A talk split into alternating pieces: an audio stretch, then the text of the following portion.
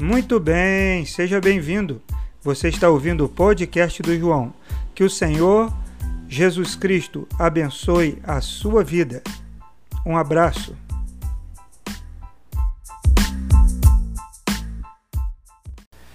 Irmãos, vamos abrir as nossas Bíblias em segundo, no segundo livro dos Reis, no capítulo 2.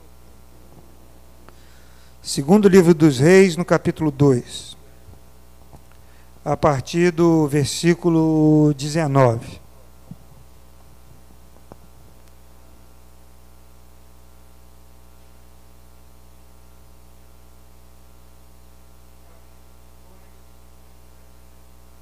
Segundo Reis 2, a partir do verso 19. Diz assim: Alguns homens da cidade foram dizer a Eliseu: Como, como podes ver, esta cidade está bem localizada, mas a água não é boa e a terra é improdutiva. E disse ele: Ponham sal numa tigela nova e tragam para mim. Quando, quando a levaram, ele foi à nascente, jogou o sal e ali disse: Assim diz o Senhor: Purifiquei esta água não causará mais mortes, nem deixará a terra improdutiva. E até hoje a água permanece pura, conforme a palavra de Eliseu. Amém? Esse episódio aqui é interessante. Eliseu estava com, começando o seu ministério após a ida de Elias para o céu. Elias, como você sabe, ele foi levado para o céu, ele não morreu, ele foi levado num carro de fogo e Deus o tomou. Então as pessoas até acreditavam que Elias é, até hoje, alguns judeus acreditam que Elias pode voltar. E alguns mais tradicionais, sempre que preparam uma mesa de festa, colocam uma cadeira vazia, que é a cadeira de Elias. Quando Jesus estava lá fazendo alguns milagres, as pessoas não falavam assim: será que ele é Elias? Também pensaram isso de João Batista, por causa do jeitão dele, né? Será que é Elias? Porque Elias não morreu. Elias foi para o céu num carro de fogo. E aí, antes de isso, disso aqui acontecer, os discípulos de Elias, mesmo sabendo que Eliseu era o ministro, o profeta, que ia substituir Elias, Deus já tinha testificado do poder de Deus sobre a vida dele, ao abrir o rio Jordão para eles atravessarem, mesmo assim, se juntaram alguns e disseram: Vamos mandar alguns homens para procurar Elias, quem sabe a gente não acha ele. E aí o, o, o Eliseu falou: Melhor não ir, não mande ninguém. Aí eles procuraram por três dias, Eliseu ficou lá em Jericó. Depois de três dias procurando, você pode ver no verso 16 é, em diante, eles ficaram procurando, insistiram, é, Eliseu, constrangido, consentiu. Quando eles voltaram, eles não encontraram ninguém, mas Eliseu ficou ali em Jericó. E quando eles voltaram, eles começaram então a trazer essa, trouxeram então essa demanda para Eliseu. E eu quero aprender com você aqui algumas coisas, algumas verdades aqui nesse texto que talvez se apliquem à nossa vida. A primeira coisa é que os nossos problemas têm que ser levados à pessoa certa. É, é, esses homens, eles viram as coisas grandiosas que Deus fez através da vida de Elias. Era inegável o trabalho, o ministério frutífero de Elias. Inegável. Imagine a repercussão da vitória sobre os profetas de Baal. Foi algo espetaculoso. Foi algo grandioso demais. As pessoas ali, aquele monte de homem, dançando, dançando e se ferindo com pedras e cantando, e nada do fogo descer do céu. Elias sozinho manda colocar água e manda botar mais água e mais água em cima do altar. E quando ele faz só uma oração, o fogo vem do céu. Imagine a rainha, de, a rainha é, Jezabel mandando caçar. Os milagres, milagres, foram sete grandes milagres. E aí ele vai para o céu. E aí ele estava lá deprimido e tudo. Deus mandou ele procurar um substituto. Eliseu foi substituto. Só que as pessoas ainda queriam que o ministério de Elias estivesse funcionando ainda. Então falou: vamos atrás dele. Mesmo sabendo que Deus escolheu você, nós vamos atrás de Elias. E ele então constrangido, o texto diz que ele ficou constrangido e falou: então vai. Então nós muitas vezes queremos procurar nas coisas do passado as, a solução para os nossos problemas de agora, e muitas vezes, na maior parte delas, não está lá. Não está. Muitas vezes nós estamos atrás das coisas que já passaram para tentar resolver coisas de agora, como esses homens.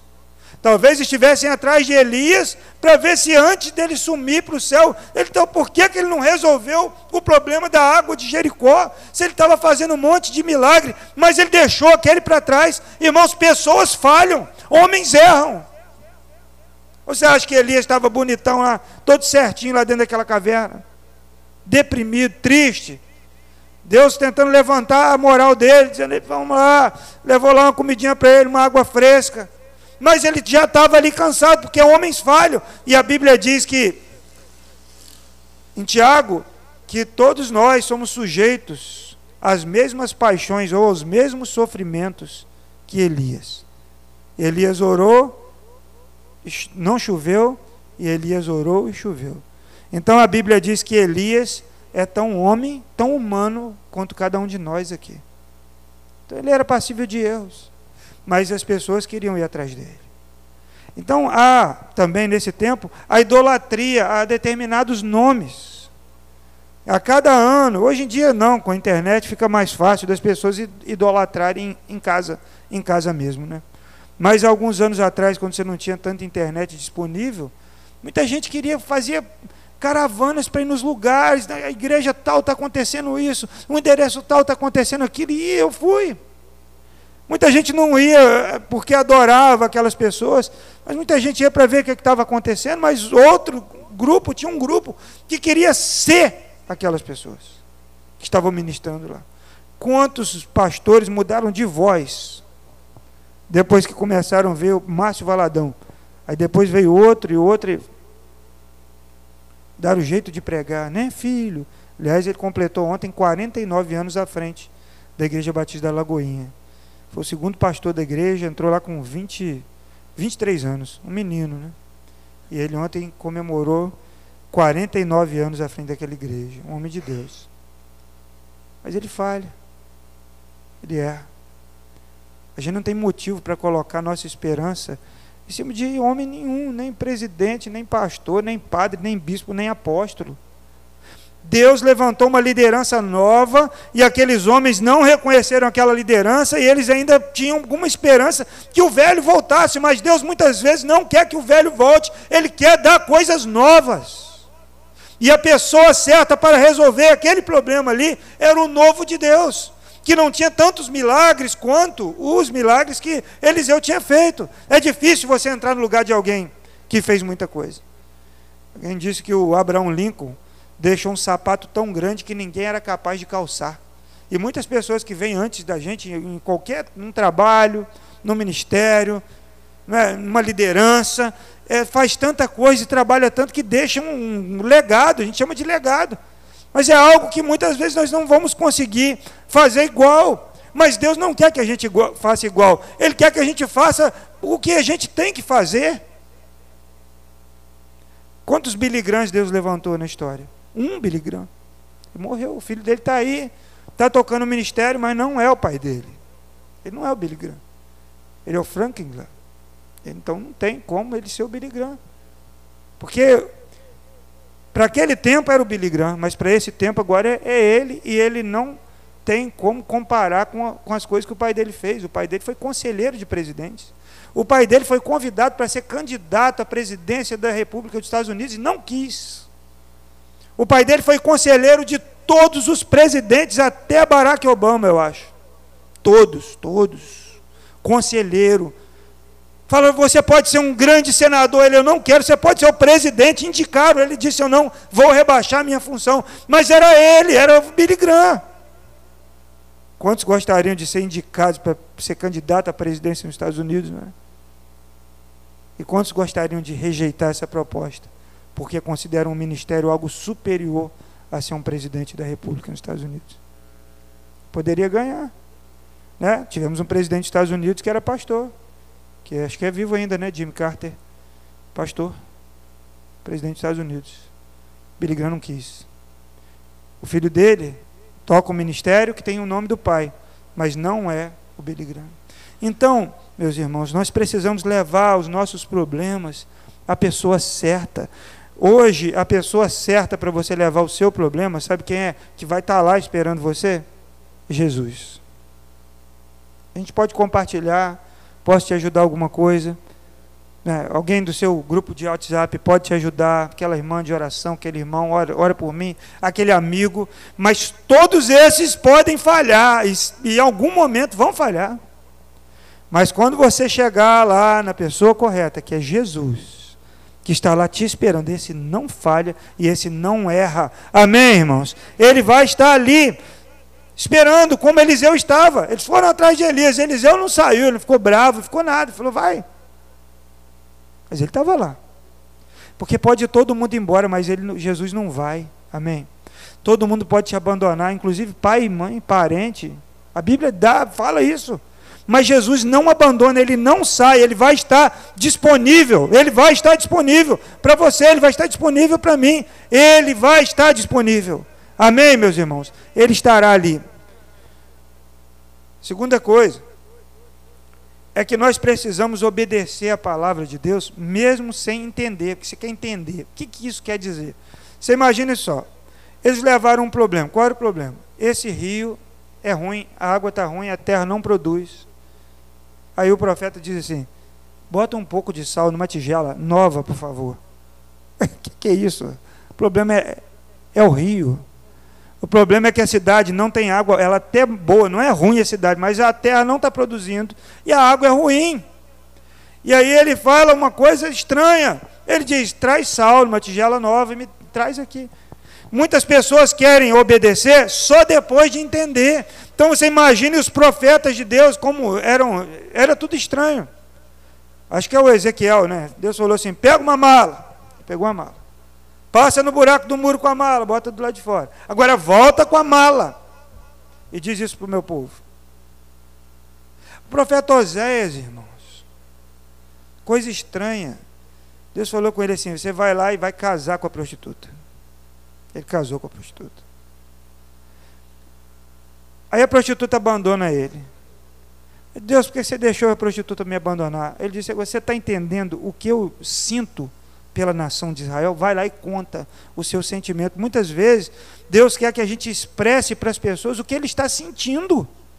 E ele queria, é, é o profeta Ezequiel, é, Oséias, foi lá e foi, aconteceu desse jeito, ele foi abandonado.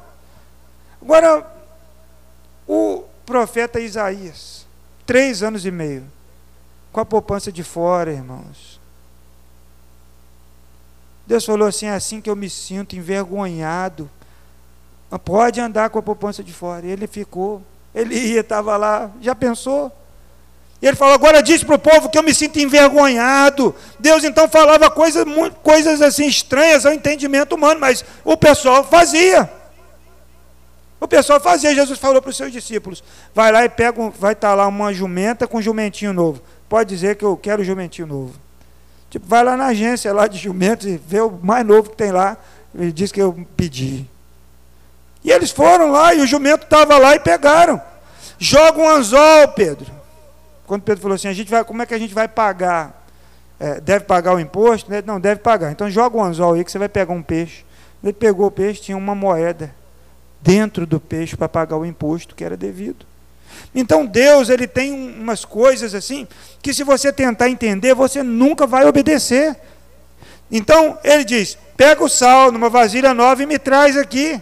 Agora, o sal tem uma simbologia para a nação judaica muito importante. O sal era usado, era indispensável nas ofertas. Abre a sua Bíblia em Levítico, capítulo 2.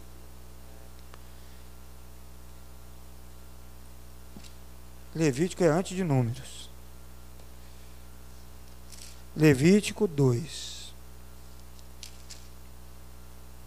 versículo 11, versículo 13.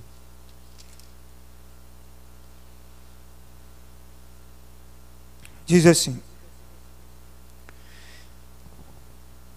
nenhuma oferta de cereal que vocês trouxerem ao Senhor será feita com fermento, pois vocês não queimarão fermento, nem mel como oferta preparada ao fogo, ao, no fogo ao Senhor. Podem trazê-los como oferta dos primeiros frutos do Senhor, mas não podem oferecê-los no altar como, como aroma agradável. Temperem com sal todas as suas ofertas de cereal. Não excluam de suas ofertas de cereal o sal da aliança do seu Deus, acrescentem sal em todas as suas ofertas. O sal é um símbolo de aliança, de compromisso, e quando Jesus diz para os seus discípulos: Vocês são sal da terra. Ele não está só dizendo que é para conservar e dar sabor, ele está dizendo assim: vocês são símbolo da aliança que eu tenho com a terra. Vocês são uma oferta temperada com sal. Então, fazia sentido, porque a oferta ela tinha que ser temperada com sal, mas não fazia sentido colocar sal num rio para melhorar a água. Senão, né? como é que a gente saía jogando sal? E não é simpatia, é o poder de Deus, é um milagre. Não é? E aí, para você não, para você pode não fazer sentido, mas para quem ordenou, faz. Já citei aqui, semana passada, o Namã.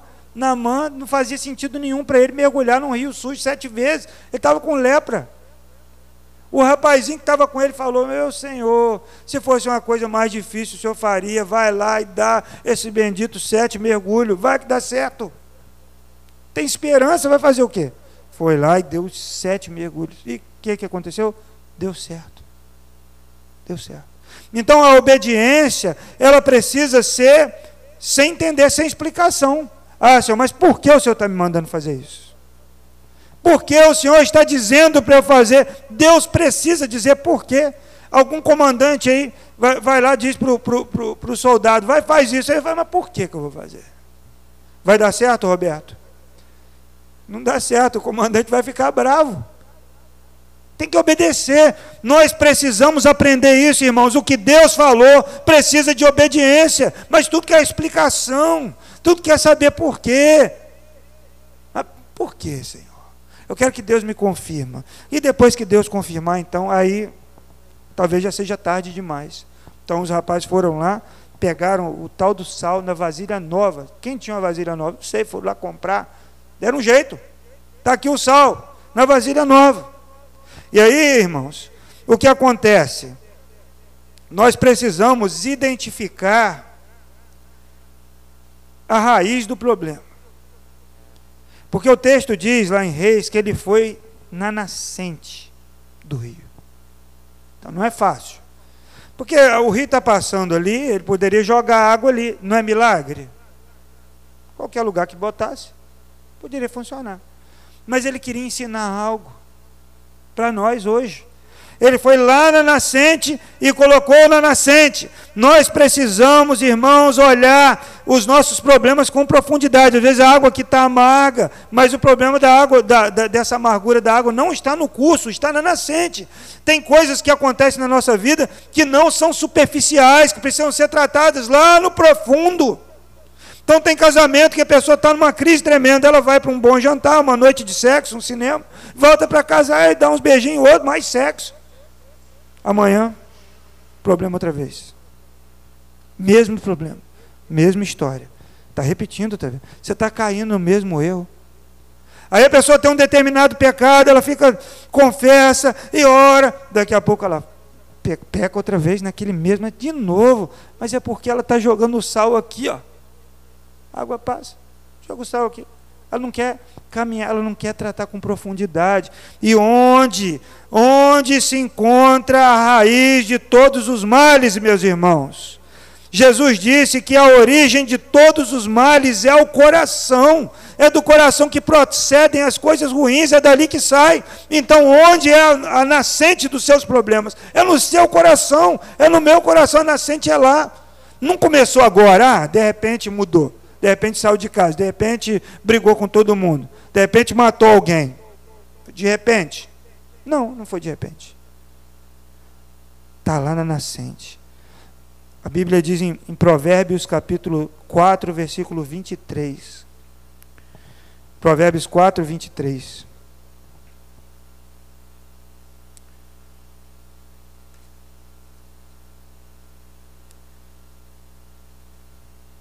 Quatro, vinte e três.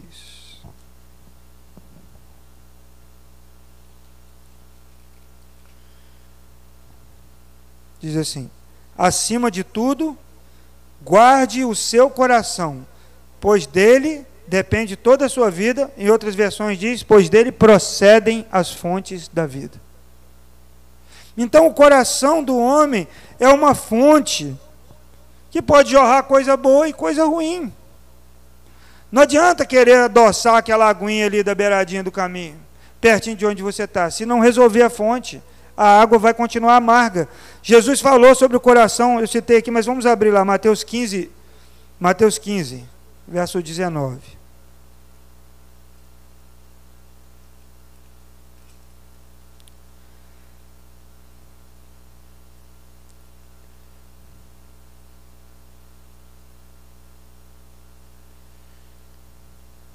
Diz assim, Mateus 15, 19: Pois do coração saem os maus pensamentos, os homicídios, os adultérios, as imoralidades sexuais, os roubos, os falsos testemunhos e as calúnias. Essas coisas tornam o homem impuro, mas o comer sem lavar as mãos não torna impuro. As pessoas ficam preocupadas e querendo o exterior, né? Elas querem que troque de roupa, elas querem que a pessoa pare de falar palavrão, elas querem que a pessoa não xingue no trânsito, eles querem que mude o cabelo, o jeito. Até alguns conseguem fazer isso durante um período, mas quando dá um probleminha, aquela, aquela, aquele cenário que foi montado cai, porque não se sustenta, porque a fonte não foi trocada. Jesus falou em João 4,14 que ele quer dar uma fonte nova, zero quilômetro, que do seu interior vai jorrar rios de água viva. Em João 7, 38, 39 também, 37, 38. João 7, 37, 38 e João 4, 14. Ele quer dar uma fonte nova que jorra água para a vida eterna. Ele quer mudar, mas muitas vezes nós não queremos ir à fonte do problema, nós não queremos subir a nascente, nós queremos que os nossos salzinhos resolva, que o jantarzinho resolva, que o, bom dia mais ou menos resolva, o café na cama. A gente quer que tudo passe rápido, como se fosse aí um story que só dura 24 horas. A gente quer que tudo mude mas não quer pegar o sal, obedecer, pegar o sal no potinho novo, subir até a nascente do rio. Por isso que muitas famílias e muitas vidas permanecem sem frutificar, permanecem estéreis, aquele rio. É, eles diziam assim: a cidade é boa. E, às vezes uma família acaba, às vezes uma pessoa faz uma loucura, fala assim, mas ele era um casal, ou era uma pessoa tão boa, de repente isso aconteceu. É porque, apesar de, de ser bom, eles, disse, eles disseram para ele: essa cidade é muito boa, mas tem um problema. A terra é ruim e a água é muito ruim, a terra não produz nada. E a culpa da terra ser ruim era daquela água. Então tinha um ponto ali que precisava resolver. E só Deus poderia resolver. Amém? Tem coisas que é só Deus que pode tratar. O coração nosso, ele é enganoso. Esses dias estava ouvindo uma entrevista na Jovem Pan, é uma coaching lá falando que tinha que ouvir o coração, você precisa sempre ouvir o coração, que sempre vai dar certo. Aí um, um daquele lá que conhece alguma coisa de Bíblia falou assim, mas ah, parece, que é, parece que é na Bíblia que está escrito que o coração é, é enganoso. Ela falou, o meu nunca me enganou. Eu acredito muito no que meu coração me diz. E é por isso que eu cheguei onde eu cheguei. Não cai nessa conversa, não. Seu coração vai te passar para trás, porque a Bíblia diz que ele é enganoso e demasiadamente enfermo. Então precisa trocar. E a Bíblia fala em Ezequiel que Deus ele faz um transplante. Ele tira o coração de pedra e coloca o coração de carne. É, tem um irmão que, nosso amigo, é, ele está na fila do transplante de coração. Que fila difícil. Estive orando com ele semana passada Semana que vem eu vou estar na casa dele de novo. Ele está na fila do transplante de coração. Tem, teve vários problemas e agora o médico disse assim: não, não podemos mexer mais no seu coração, precisamos de um novo coração. Mas para ele ter um novo coração, não é? Outro precisa morrer, né? E aí, então ele estava lá na casa dele, mas ele está tranquilo. Mas nós oramos para Deus restaurar o que está ruim no coração dele, para que não precise, para que ele seja uma surpresa para os médicos dele. Irmãos, Deus não vai precisar matar ninguém para te dar um coração novo. Simplesmente Ele vai tirar o seu, espiritualmente falando, que é de pedra, que está ruim, que não funciona mais, um coração duro, que não, não, não sente mais, e vai colocar um novinho. Vai transformar. E a fonte vai mudar. Amém? E aí de dentro para fora, as coisas vão mudar. De dentro para fora. Deus não está preocupado com tatuagem. Deus não está preocupado com a roupa. Deus não está preocupado com o tipo do cabelo. Deus não está preocupado com a família que a pessoa nasceu. Deus não está preocupado se mora aqui, mora ali ou mora lá. Ele não está preocupado com isso. É o coração que faz a pessoa mudar. Então, de dentro para fora, as coisas começam a se transformar. Os maus desejos vão mudando. O palavreado vai mudando. Os vícios vão saindo. Muitas, muitas, muitas vezes nós vemos o esforço dos governos para dar uma segurança pública, para pegar uma pessoa e, e, mudar a casa dela, tirar ela de uma situação, melhorar, tem esforço. E às vezes o nosso esforço é esse também, é mero braço, é força do homem. A Bíblia diz que nós não devemos nos escorar, no, no, confiar na força do nosso próprio braço. É Deus é que faz a obra e nós precisamos pedir para Ele fazer. Não adianta trocar, trocar, pode trocar tudo. Pode fazer harmonização facial, desfazer depois. Você pode dar uma casa novinha para a pessoa. Você pode mudar um, dar um carro novo, o cara trabalhar nossa, agora ele vai valorizar, ele vai acabar com aquilo ali. Se ele não mudar. O Luciano Huck fazia aquelas visitas, né? Tem um de Macaé aqui que ganhou um, o Logos dele, acho que é o Logos, não, é o Logos, né? O Loguinho. Tá no ferro velho. Ele usou durante algum tempo. Ele... Sabe por quê, irmãos? Tudo que vem fácil, tudo que é feito assim, as pessoas não valorizam. As japonesinhas lá que ganharam a casa, fez até um aquário com capa, só sobrou as capas, porque o resto encheu a casa de lixo até o teto. Deus não quer mudar o exterior, Ele quer mudar o coração. E quando muda o coração, começa então a mudar tudo em volta, tudo ao redor. A casa começa a ficar limpa, a roupa fica mais bonita. A mudança. O linguajar começa a ficar mais cuidadoso. E é esse o trabalho de Deus, porque é o Espírito Santo que convence, não é a igreja. Não, fala isso, está falando isso. É, um pastor um dia deu uma oportunidade para um irmão, em Bangu, né? E o irmão foi agradecer a Deus, porque ele estava evangelizando. E ele falou todos os palavrões no culto de domingo mas falando de evangelizando, ele evangeliza, né? O V, a P, não sei o quê, e para C. E foi, falou, o pastor ali do lado, tenso, né? Mas não combinou com o irmão novo convertido, o irmão estava feliz, ele não, não tinha. Entendeu? Ele não tinha falado para o irmão manual de boas maneiras. Mas a preocupação maior é essa. Isso não é problema, Deus está nem aí para isso. Tá nem, Deus nem liga, Deus tem um, um filtro que filtrou a alegria do coração daquele irmão de ter compartilhado com as prostitutas, com os homossexuais, e que ele fez coisa, muita coisa, e abençoou muita gente. Deus estava ouvindo, era assim. Porque Deus estava fazendo uma leitura daquele coração. Mas a gente fica preocupado, é com o que a gente vê, é com a gravata, é com o paletó, é com a roupa. É... Irmãos, nós precisamos pedir, Senhor, muda, toca o meu coração, para que dele comece a, comece a jorrar vida. Vida. E quando começa a jorrar vida, começa a mudar. Eu duvido que agora, depois de tantos anos, se aquele irmão está naquela igreja, se ele fala do jeito que ele falava, como ele falou naquele dia. E o pastor foi até sábio. Meu amigo estava lá, não repreendeu. Só ficou tenso, porque a igreja estava muito cheia. Mas ele louvou, vamos louvar a Deus, irmãos, vai ficar de pé. E glorificou.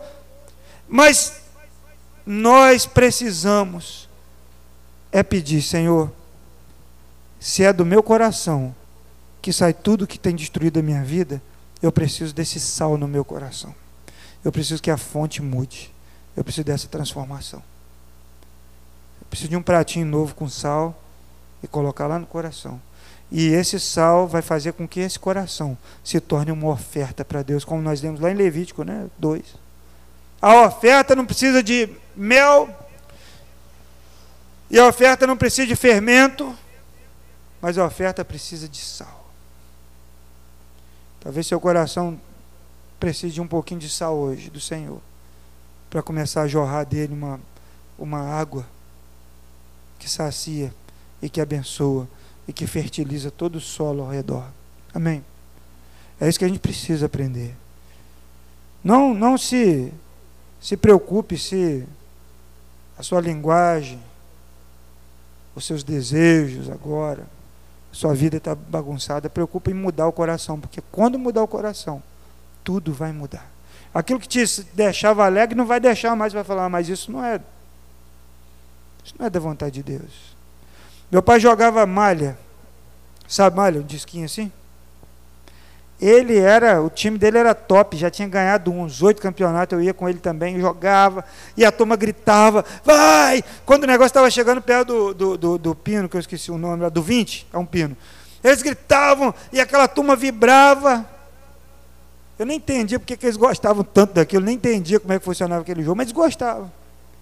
Mas aí, à medida que ele foi caminhando para a igreja, ele começou a perceber que aquilo não era legal. Ele começou a não gostar, ninguém falou nada com ele. Mas por ele, ele foi e entregou lá a camisa do time dele que ele jogava. Ele era titular. E parou de jogar malha.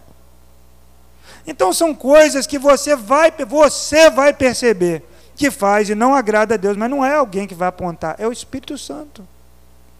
E aí vai. Ah, agora você tem que parar de ouvir música do mundo. Esses CDs, na época que tinha CD, né? Mas o que, que adianta? Quebrar um CD se no coração o efeito daquelas músicas está tá lá. Se aquelas músicas causam depressão, causam tristeza, te levam para lugares que, que você ia lá na sua mente. Eu não tenho CD, mas o efeito do CD está lá, então tem que pedir Deus, troca. Aí então, livremente, você vai entregar para Deus. Tudo, tudo, o seu coração vai ser novo novo, zero quilômetro, e aí começa a mudar, começa a transformar. Amém? Seu lar vai mudar. Amém? Feche seus olhos, nós vamos orar. Pai, nós te agradecemos, ó Deus, pela tua palavra. Pedimos, Senhor, que o Senhor mude, mude, mude o nosso coração. Deus, porque é dele que procedem as fontes da vida, é dele que saem os homicídios, a, a, a maledicência, os adultérios, Senhor, é do coração que procedem as coisas que têm destruído famílias, que têm destruído sociedade, que têm destruído, Senhor, esse mundo é do coração.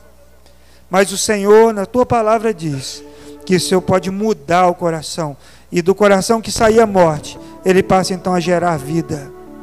Como aquele rio foi transformado.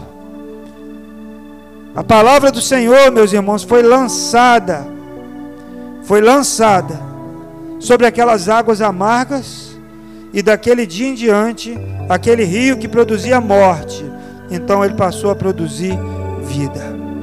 Aquele rio que, que não, não tinha fertilidade nas suas margens, então a terra passou a ser produtiva quando a palavra do Senhor foi declarada sobre ele.